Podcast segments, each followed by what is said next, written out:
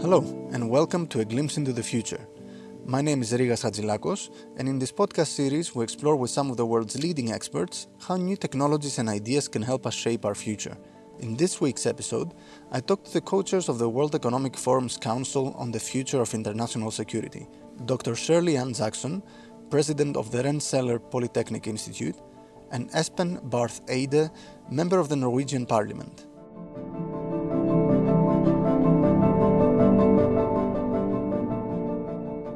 Espen, if I could start with you, uh, what is the current scene in international security? What are the big trends and challenges uh, that the world of international security is, is, facing right now?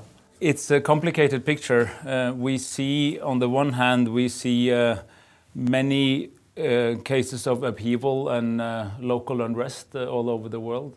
But at the same time, we, we have seen, as the forum has been pointing to for a long time, the return of strategic competition, meaning that uh, a number of great power, regional and global great powers, are competing over influence. And these two trends intersect. So when we have a war in Syria, it's not only about Syrians, but it's also about the bigger picture of Iran versus the Gulf, uh, Russia versus the West, and so on, all comes into these local conflicts.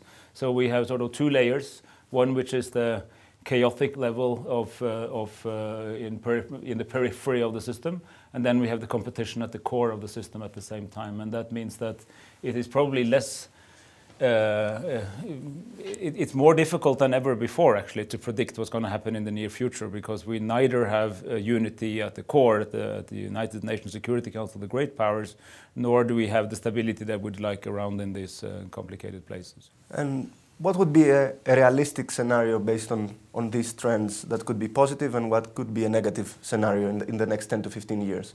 Shirley Ann. Well, in, in many ways, uh, the negative scenario links to what Espen talks about.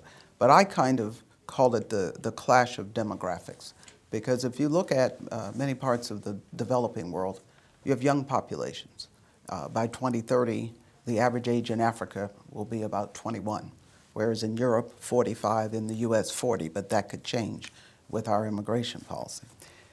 Having said that, if you have young, uneducated people with limited possibilities, you have a formula for unrest.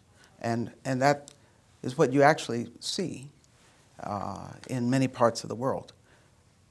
Ironically, on the other side, when you have an older population, but you have the advent of uh, fourth industrial revolution technologies, you ha have actual displacement of people whose skills may not be relevant, and you have the increasing worry of people as they see that happening. They also look at globalization as an underlying threat, and that leads to its own kind of unrest that we've seen manifested in the nationalism in Europe, in the US, and etc. So how does that create uh, a problem? It creates a problem because you end up with displaced persons uh, who could be refugees because of conflict in areas that are characterized by limited possibilities, uh, not to mention uh, governance issues and so forth. You even have people fleeing disease because of the conditions. But then they go to areas that they feel are more developed. But those are the very areas where people feel displaced by technology and are worried about their own futures. And so you end up with a, a clash that we discuss as a clash of cultures, but I think of it as a clash of demographics. And, and I think that is the real trigger point. On the other hand, you could say, well, what could be positive in all of that? And, and there, there are two things I would say. One, that societies need vitality. And if they are aging, there is the possibility of absorbing uh, immigrants, and the U.S. historically has done that, uh, who bring new ideas, fresh ideas. And actually, if you look at a lot of the technological innovations in the U.S. that have come out of the U.S. since World War II, uh, many of them were driven by uh, immigrants. And those immigrants, actually, a number of them were fleeing uh, Hitler and World War II. And so there are lessons I think we can take from that that could have uh, positive implications if managed the right way. Tell us a bit more about these technologies. Now we're talking about the fourth industrial revolution. Um, what are some of the opportunities that these technologies can bring in our uh, fight for a stable international security scene? Well, many people are under duress. They're under duress because of uh, climate change.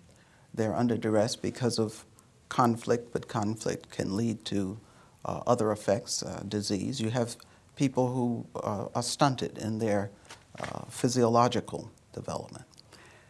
So these technologies, let's stay with for the moment in the um, bio arena, uh, have the possibility of uh, very massively improving agriculture, which might have to occur under different climatic conditions or with more limited space for agricultural development.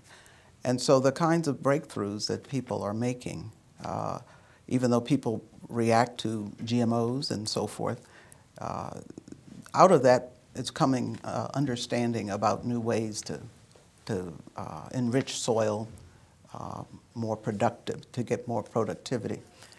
Another has to do with uh, bioengineered pharmaceuticals, so that one has the ability to target diseases. The flu is one. There is no universal flu vaccine. Uh, you have things like Ebola. And so the historical ways of developing uh, drugs, of pharmaceuticals, is in many ways uh, kind of old. And so bioengineered heparin is something that actually was developed at my university. But it came out of the concern about contaminated heparin that came out of China. So every technology sits on a knife edge. And so it can be used for ill. And from an international security perspective, we worry about that. But it can always be used for good. So, Espen, what are some, some of the worries you have about the, these technologies? Yes, I will answer that. I just want to say that there's a lot of opportunity in all of this. For instance, there's the possibility that technology can help us to arrive at uh, the Paris climate goals easier because of the advent of uh, new uh, renewables are getting much cheaper, new means of transport, new means of production, and so on. But on the more worrying side, we're seeing now the potential uh, for weaponization of these new technologies, the weaponization of bio, uh, but also uh, with the advent of autonomy.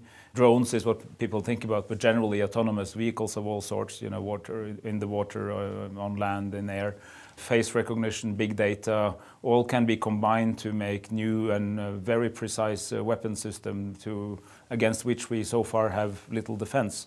Um, and um, combining this with the whole cyber scene, uh, you may see the rise of other actors who can actually have a significant security impact, I mean, a negative one, uh, Uh, and challenging even the most powerful states in a way that we haven't seen before.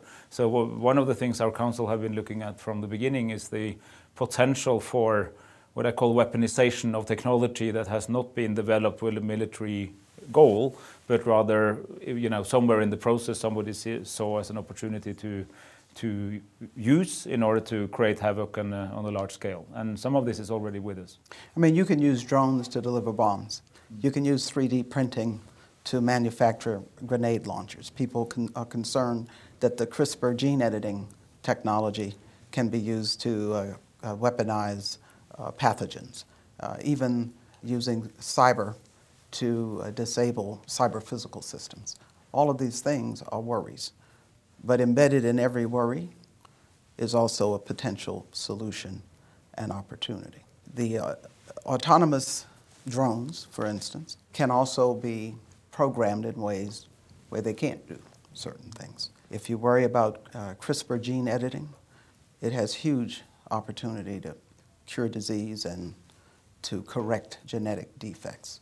3D printing uh, can revolutionize manufacturing and create more what you might think of as globalization of manufacturing, where things can be done in situ but play into a global market. And cyber physical systems are ones that are vulnerable because people haven't thought about them as much as they should relative to security. But you know there is that uh, possibility, and having cyber physical controls also allows you to get more productivity out of uh, uh, different kinds of control systems and manufacturing And uh, I'd like to mention in this context that there is an important uh, conversation ongoing at the United Nations about whether there should be some rules governing what we call lethal autonomous weapon systems, which is not in any way to stop the development of advanced new weapon system, which will happen anyway, but, but whether there should be certain norms to put certain limits on uh, how much autonomy you can give to an algorithm. You know, is it okay? If a machine takes the final kill decision, as the military would say, or should there always be uh, what is referred to a man in the loop or a woman in the loop for that sake? Uh, and, uh, and, this is an ongoing discussion. Um, it's theoretically possible that the world will be able to come up with norms and rules about this before the technology is fully here, but the jury is out. And uh, we have been actively engaging with this discussion because we think it's uh, another arena where you need a public private uh, decision. The decision makers are aware of there being a problem, but uh, we do not necessarily think they always understand the, uh, the depth of the problem. I think there's a, a, a question of the development of a, a, a, new security framework, which is in, inherently uh, multinational and multilateral. Because if you think of cyber physical systems and their destruction uh, through cyber means, if those systems were destroyed by kinetic weapons, that would be considered a, uh, an act of war or certainly high aggression. And, and when I talk about then new uh, rules of, of what is war, which plays into this question of multilateralism and, and global norms, I think we have to have those conversations. And that's why the kind of uh, public uh, private discussions and partnerships that Espen speaks of are so important. And, and that's why, frankly, the World Economic Forum is important, and it's important that we have those discussions here. And, and exactly, and I think um, what, what we still need to grasp is that if a modern advanced state is coming under attack, in quotation marks, from another advanced state or another advanced actor today, it's unlikely to start in the military domain. You know, the least probable action will be uh, missiles and fighter jets uh, and, and, tanks entering your territory, which would be a classical invitation to war. Uh, it will be the destruction of your information systems, your water supply, your electricity grids, and so on, and initially probably from cyber attack. And, um, and then uh, that challenges the, the solid and sound good distinction that we used to have between times of peace and times of war and the rules of peace and the rules of war. Because when, when are you transiting then uh, from uh, normal, normality into the exceptional state of, of war and conflict? And this is really difficult to get around because what will be attacked will typically be in the, at least partly in the private domain. It's not necessarily a, a public service but it's still something. I mean, if you're nobody gets access to their bank accounts, that's a severe disruption of activity. Uh, but it's not clear if it is a traditional military attack that warrants a, a military response. Right? That's because military responses linked to kinetic weapons, mm. and, and and that's why I think people are struggling uh, so much. But here's another subtle but pernicious kind of security uh, concern. And that really has to do with something that comes out of what's been around for a long time, which one might call propaganda. But what uh, new media and new communications networks allow are ways to uh, be disruptive by really being much more uh, penetrating uh, and influencing things like uh, democratic elections and creating a kind of populism by having people fed information uh, that is meant to steer them in a certain direction and therefore bringing internal clashes and disruptions in, in, within a country. And so those kinds of things we actually see. And then those things can then be followed by and even mask the kind of cyber disruptions that Espen was speaking about. And so these things are very pernicious. And these things uh, that Shirley Ann speaks about are happening now. This is not a theoretical option for the future, it is happening and it's it's placed into an area where something, in my view, very dramatic has happened, which is the the, the leveling out of the traditional difference between reading a serious newspaper or watching a serious TV station and gossip today uh, the, the social media has led to some kind of leveling. So somebody would say, I read X in the New York Times. And, and the other uh, person says, well, on Twitter I saw something opposite, and I believe in this particular Twitter account because I decided to. And, and that means that there, we are entering into what some people refer to as post-truth uh, politics or a post-truth world. And, and it's really serious. Um, I think many of us thought with the advent of the internet and social media and so on that this was a, an enlightenment and democratization process because now everybody in principle could get access to all kinds of information, which is true. Uh, in most countries, if they are not under severe state control, you can. But it turns out that people tend to go for their own echo chamber to listen to confirmations of what they already think. So rather than having a, a globalized universal understanding of things where we, we sort of balance different views, we, we get confirmed in inside our little silo. And that again, of course, uh, fuels uh, both the populism and, and um, uh, parochialism that we see in many countries now emerging, and the possibility for doing exactly what Ann said, which is to, uh, you know, advanced actors can enter this field and manipulate very easily. Right, and so it channels people but, but people live in their own worlds. And I, I don't think we understand totally how people live in social media. Uh, because even as we're all connected, it creates its own kind of disconnectedness because people do have reinforcing echo chambers. And, and I think that's something that we need to talk about more. Now, I'm actually a, a university president. I was in the government and in a sensitive area, in the nuclear area. But as a university president, I think we have to think through the cognitive effects of social media and how it actually can play into uh, creating dangerous scenarios. Uh, I have a question. You know, a lot of the, the examples that you, you mentioned and the trends that you mentioned, it seems to me like the private sector is suddenly uh, an important player in international security concerns. How aware is the, the private sector that they play this role? May I? I, I think two, two things. One, the private sector is very important because in many countries, the, the key infrastructure is in the hands of the private sector. The innovations are coming out of the private sector. And those are the things that are driving us. I think there are things that have happened, such as the uh, apparent implication of Facebook in even the election in the US, but in other places where you now have technology leaders who are, are very concerned and, and they're thinking very hard about you know, what they can do to uh, mitigate those sorts of things. Yeah, so I, I agree. I think there's um, a growing recognition in the private sector that they're part of this. And uh, I think all, overall, actually, in this area and other areas, that many people in the private sector used to think that uh, let's just assume that uh, my government or states among them uh, solve these issues and I will go, go, on with my business. Now they're eventually waking up to the reality that the governments are not always neither able, capable, or maybe even willing to deal properly with these issues. So there is no alternative to try to find some kind of normative role also and a practical role of, uh, of the private sector in, in many of these questions.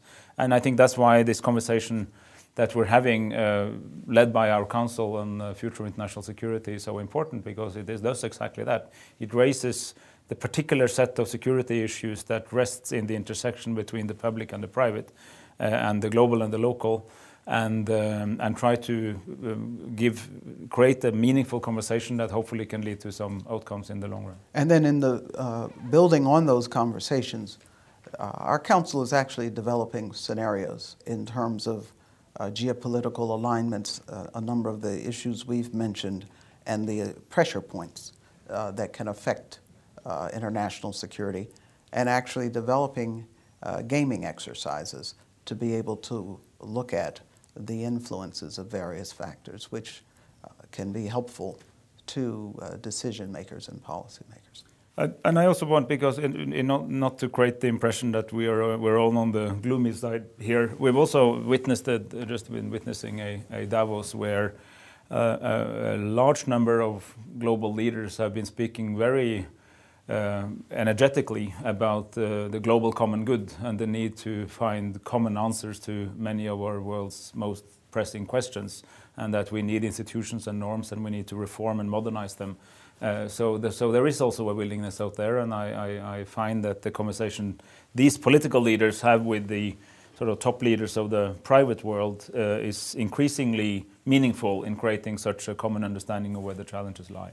I also think that it is interesting but important that the uh, fourth industrial revolution has become uh, the dominant part of the conversation because so much of what powers and animates the corporate world, the business world, are these new technologies because they create a lot of opportunity to do important things and to create great wealth for individuals and for, for nations. But as we've been talking about, they link to these larger challenges. So, what that does is it brings together the concerns of policymakers and government leaders, of business leaders, and the technology sector.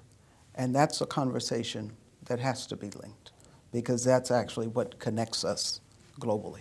And I, I, uh, Prime Minister Trudeau of Canada the other day said that I think was a very well coined phrase. It was something like, change is happening faster than ever before, but slower than it ever will.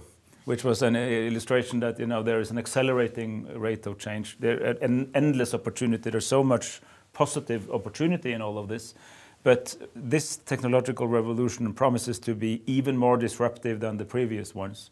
And all technological or industrial revolution have changed the world. So this will also change the world. The question is, can we grasp it in time to try to put a direction on this that uh, improves uh, togetherness on the planet and, and, and, and create some kind of common good for mankind? So if you were to leave a quick message to the global decision community in Davos, what would it be, Shirley Ann? That because of the pace of change in, in the face of the fourth industrial revolution, and, and because of our interconnectedness and therefore interdependence, one has to take a more systemic perspective about risk and to look at those kinds of intersections that can lead to cascading consequences. So that's point A. Point B then is that necessarily drives the need uh, for uh, a kind of multilateralism, but a discussion that has to occur across nations, but it has to uh, occur across groups and between the public and the private and the academic sectors. And I would say, um, uh, anticipate the future, don't be content with just reacting to change. But the future is just that it's the future. Thank you both very much for your time. This was really interesting. I hope that the message of you both and the Council gets heard. That was Dr. Shirley Ann Jackson and Espen Barth Eide coaches of the Global Future Council on International Security. My name is Rigas Hatzilakos, and that was all from this week's episode of A Glimpse into the Future.